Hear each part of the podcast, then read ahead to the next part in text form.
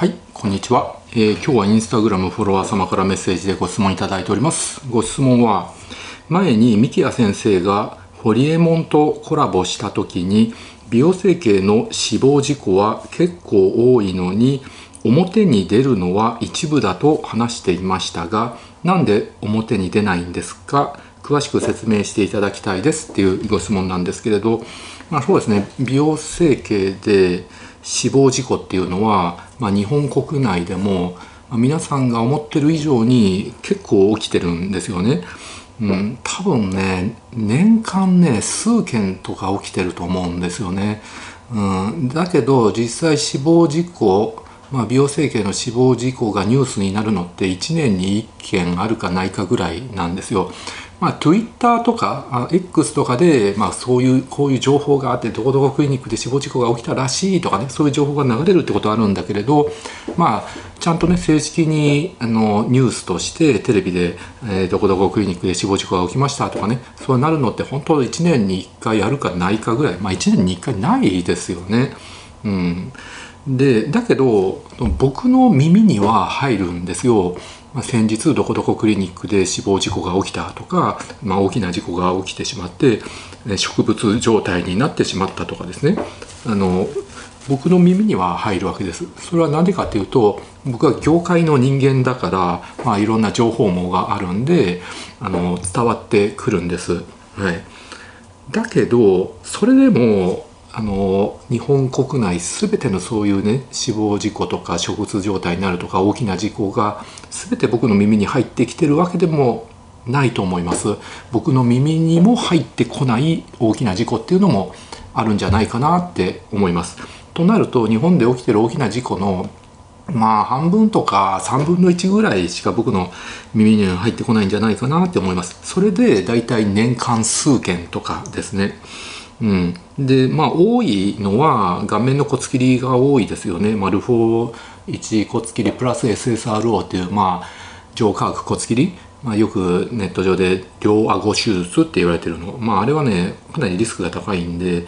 えー、それで死亡事故が起きるってことはありますね、まあ、術後に出血してね気道閉塞して、まあ、送還もできない気管切開もできなくてそのままお亡くなりになるって、まあ、ちゃんとした処置すればあの命が助かるってことが多いんだけど、まあ、なかなか緊急事態で処置ができないとかあとは入院させる必要がある手術でも、まあ、家に帰してしまって家であのトラブルが起きるとか、まあ、そういうことがありますよね。あとはまあ脂肪吸引。お腹の脂肪吸引でお腹刺しちゃうとか。あとねひどいのはあの顎下とか、まあ、顔の脂肪吸引。それで首を刺しちゃってまあ動脈とか刺しちゃって出血するとか。まあ普通に考えてありえないんですけどね。お腹の脂肪吸引でも顔の脂肪吸引でもそれで死亡事故って、まあ、それはね極めて稚拙な、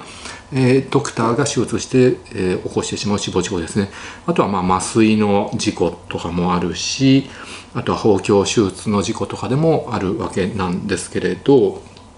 で話戻るんですけれどじゃあなんで表に出てこないかなんでニュースにならないかっていうと、まあ、それはですねあの事件性がなかったりとか極めて異常性がなければ、まあ、示談で一応和解ということになってであのニュースにならないっていうことになるわけですね。だから実際ニュースになってるの、まあ、表に出てるのって事件性がある場合とか極めて異常性がある場合とかそういう時だけニュースになるわけですよ。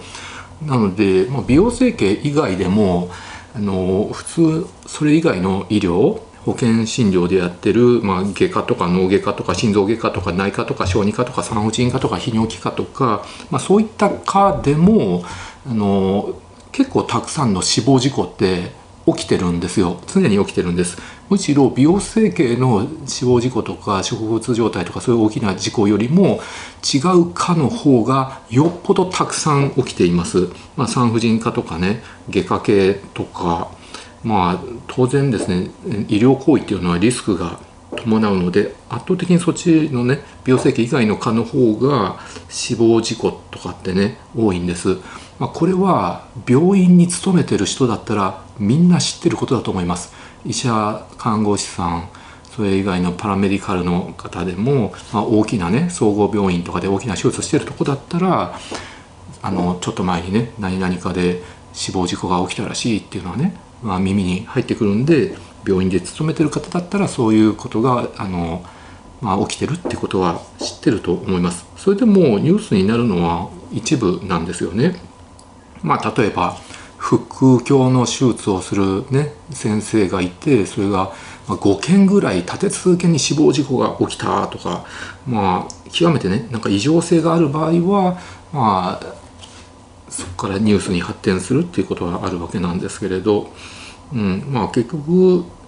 手術医療行為、まあ、特に大きな手術って死亡するリスクっていうのがあるわけですからね。がんの手術でも心臓の手術でもあと多いのは出産ですよね。あの出産ってね極めてリスクが高いんです。それは赤ちゃんの命も守らないといけないしお母さんの命も守らないといけない。例えばお母さんがね妊娠中に脳卒中になっちゃってそのその時にあの生まれそうになっちゃってでなであるいは赤ちゃんがね異常分娩でとかね緊急帝王切開とかねあのあれですか全治胎盤とか大出血したりとかね、まあ、出産ってねもともと極めてリスクが高くて、まあ、今医療技術が進んでるから出産で死亡事故って少ないんだけど、まあ、大昔あの江戸時代とか昭和の初期とかって出産で赤ちゃんとかお母さんの命がなくなるってねまあかなりの確率で起きてたわけですよ。うん。だけど、まあ、ニュースになるのは事件性がある時異常性がある時だけであってまあ例えばね美容整形でも美容整形以外のあの科でも死亡事故が起きてしまった場合は、まあ、多くの場合は示談するわけですよ。示談に持っていくわけです。それは遺族の方もですね憤りを感じててでまあいろいろあると思います。悲しみもあると思いますけれどまあ裁判で争うとかじゃなくてまあ、和解っていう形で賠償金を払って、まあ、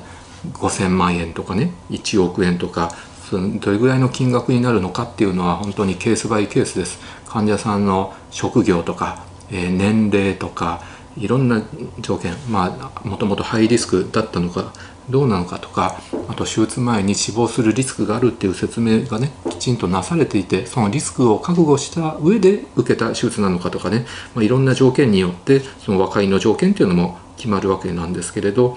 まあそれで示談になった場合は裁判にもならないしあのそれで和解っていう形で終わるわけです。うん、なのでまあ結局美容整形でも美容整形以外の医療行為でも結局医療事故なわけであって犯罪ではないんですよ。もし医者とかその医療関係者に殺意があって患者さんをね手術中に殺しちゃったとかだったらねこれは絶対あってはいけないしもうそんなことはまあまずないっていうか、まあ、めったにない、えー、っていうことだと思うんですけれど、まあ、そういうことがあったらもちろん犯罪ですよ。殺人だから。それはもう事件であって逮捕されて、えー、あれですよね。裁判にかけられてっていう流れになるわけなんですけど、まあ、医療過誤医療事故なので犯罪ではないのでまあ示談で和解になった場合は、まあ、それが表に出ることもなくてニュースにもならないと。なので美容整形の医療事故死亡事故でもそういう和解っていう形になってニュースにならないっていうのがあるんだけれどだけどまあ僕らの耳には入ってくるわけです業界の人間だからということです。で仮にその遺族が納得しないとかもう憤り感じてあの裁判だとかなればでその裁判がですねちょっとドラマティックだったりとかあるいはなんですかニュースにする価値があるっていうか、まあ、結局ニューステレビのニュースも視聴率取れるかで新聞もたくさん売れるかっていうのがあの肝になってしまうわけなのでそういうそのちょっとドラマティックだったりとか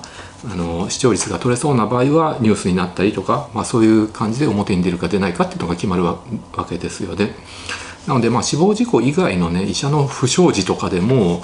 まあよくニュースにならなくて示談で解決っていうのはよくあるわけです。例えば美容外科医がまあ、女子高生をねカラオケ屋に連れ込んでお酒飲ましてあの性的な暴行をしようとしたとかねそういう場合でもまあもしそういうことが起きちゃってでまあその被害者が警察に駆け込むとかね被害者の親がね警察に行くとかになるともう事件となってその捜査されてで逮捕されてで流れになっちゃうわけで、まあ、最悪起訴されてあの裁判で有罪とか流れになるんですけど、まあ、そういう場合でもですね、まあ、結構美容外科医の場合は大金を積んで示談に持っていくんですよ。まあ、逮捕されてねしまった場合でも、えー、大金を積んで示談に持っていくけばまあそこで和解っていう形になるのでそれで起訴されないっていうことあるんです。でもあまりにも悪どい場合は起訴されたりとかあるいはまた、ね、あの医師免許を取り上げられてしまったりとかねそういうことはあるんですけどまあ結構ね医者の不祥事ってそういう流れで示談で済んじゃうってことが多いです。もうそもそも警察に逮捕されることもなくその前にもう被害者と加害者同士弁護士さん挟んで示談で解決まあ美容クリニックの場合はねものすごい大金を積むことがあるんですけどだけどあの示談にならなくて裁判になってでねそのその都度ニュースになっちゃうんですよ。最初の後半でどういう結果が出てってなるとそうするとそこの美容クリニックのイメージってものすごいダウンしちゃうんで、まあ、そうなるんだったらむしろ大金を積んで示談に持っていく1,000万とか2,000万とかどれぐらいの金額になるかね僕は詳しくは知らないんですけれどまあそういうふうになることが多いわけです。なので、この間のね女子高生のカラオケ屋でお酒飲まして暴行とか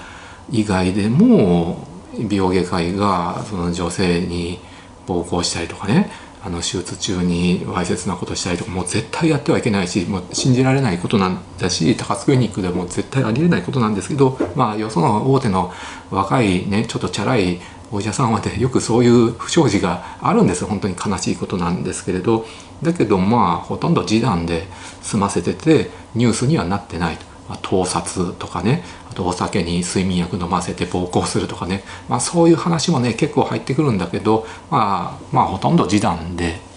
あの解決和解っていう形になっちゃってニュースにならないわけですね。これあってはならないことなんですけどね。で話戻るんですけれどでまあ美容外科医の死亡事故あるいはそれ以外のね、えー、医者の死亡事故っていうのはあのね医者には医者のですねその医療過誤の賠償の共済っていうのがあるんですよ、まあ、保険があるんですね。で定期的に保険料を納めてでもし自分が死亡事故とか起こしてしまった場合はもう5000万円降りるとかですね。まあ実はそういう保険があるわけです。それはインターネットでね医者の保険とか賠償保険って検索すればねいっぱいそういうのがね出てくるわけなのでなので健康保険のお医者さんは健康保険のその保険っていうのがあってまあ美容外科医とかね自費診療でやってる美容の医者にはその美容の保険っていうのがあるわけです。美容だったら美容医療協会とか、まあ、美容外科医師会とか、まあ、それ以外の団体がねやってる保険っていうのがあるわけで、まあ、健康保険も美容も、まあ、ほとんどの医者はですねそういう何らかの保険に入ってるってことが多いです。まあ、医者個人が入ってる場合以外にもその医療機関があの高いお金払って、えー、医療機関の中で起きた事故に対しての保険金が下りるとかねそういうシステムの保険入ってるってことが多いので、まあ、実はほとんどの場合ね医者とか医療機関というのはそういう保険に入ってるんですだけどこれはですねやっぱり入っておく必要があるわけであって結局完璧な医療行為をしてもどれだけ優秀な医者がですね完璧に手術したり完璧に医療行為しても必ず一定の確率で事故って起こるわけです。まあ、例えば抗生剤とか痛み止めを出すだけでえそれを飲んだりとか点滴受けるだけでアナフィラキシーショックになって最悪お亡くなりになるってことがあるわけです。もちろんお亡くなりにならないように最善の処置をすべきなんだけど、まあ、その処置が間に合わなかったりとかしてお亡くなりになると、まあ、そういう事故がねいろんなことが起こりうるわけです、まあ、例えば検査の時の造影剤でアナフィラキシーショックになるとかあるいは全身麻酔をかける時に本当にすごく低い確率なんだけど悪性高熱が起きてしまってお亡くなりになるとかですね、まあ、必ずその医療行為っていうのは一定の確率でリスクがあるので完璧な優秀な医者でもあの低い確率だけどそういうことは起こる起こりうるわけなので、まあ、全ての医者がそういう保険に入っておく必要っていうのはあると思います。どんだけね稼いでるお医者さんでもね1億とか 1, 1回で払える人とかねあんまりいないと思いますんで。はい。もちろんそういった事故が起きないように常日頃ですね注意深く医療行為を行うということはすごく大事なことです。まあ、お産でもねあのどんだけ優秀な産婦人科の先生でも一定の確率で必ず事故って起きるわけであって、まあ、意外にあの医者って優秀でアクティブな医者ほどそういったえー、とあの医療事故を起こしてるとかあるいは裁判を抱えてるっていう人が多いわけで、まあ、美容の世界でもですね、まあ、結構骨切りの名医とか、まあ、ネット上でもあの有名でね人気のある先生あのカリスマドクターって言われてる先生とか教科書書いたりとか論文書いたりしてるね有名なお医者さんが過去に死亡事故を起こしてるっていうのをねまあ実はよくあることなんですよね。うんちなみに僕は死亡事故一件も起こしたことないし高須クリニックではそういう事故は起きてないんですけど、まあ、結構全国展開してる大手のクリニックなんかはもう過去にねもう何件ももう10件ぐらい一つのクリニック、まあ、全国展開してるんだけどそこのクリニックだけでももう過去に10件ぐらい死亡事故を起こしてるんじゃないかなっていうところがあって今でも定期的にああまたこのクリニックで死亡事故が起きちゃったとかねそういう話は入ってくるわけであって、まあ、そうするとおそらくそこのクリニックではその都度、まあ、示談して表にね出てこないようにしてるわけなんだけどその都度、まあ、5,000万円とかね1億円とか示談金を払ってるんだろうと思います。うんまあ、だけどまあそこのクリニックにとってはあの、まあ、ニュースになってしまって患者さんが減って売り上げが下がるよりかは大金積んで示談あのした方がいいだろうっていう計算をしてるんですけど、まあ、前のねそのコラボの時にも話したんだけれど、まあ、そこはねサイコパス的な思考になってしまって、まあ、例えば年間500億売り上げてるんだから、まあ、1件死亡事故起きて1億の示談金払うことになったんだけどこれでもまだ黒字だから大丈夫だとかですね、まあ、そういう数字だけ見て、まあ、サイコパス思考になってる医者がいるのでそれは良くないですよっていう話をねこの間しましたよね。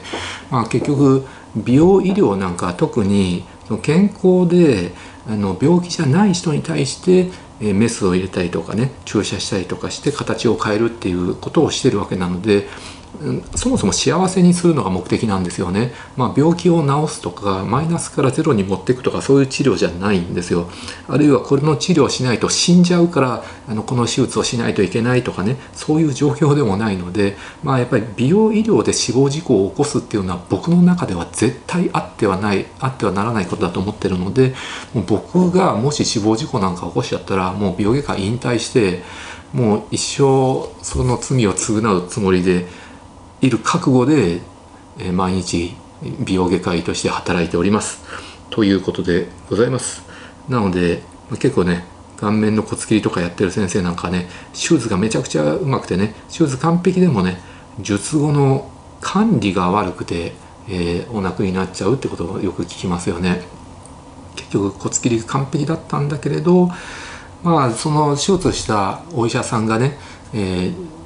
24時間48時間ってずっとですね管理してバイタル見てってことはできなくて誰かに任せるとその任した人のミスで死亡事故が起きちゃうとかね、えー、そういうこともあるのでまあ特にね上化学骨切りルフォー1骨切り SSRO あと何ですかエラから音貝までにかけてこう V シェイプできるのとかね結構出血して気道閉塞するってことはありますんでまあそういう手術はね命がけだなと思って、はい、見守っております。はい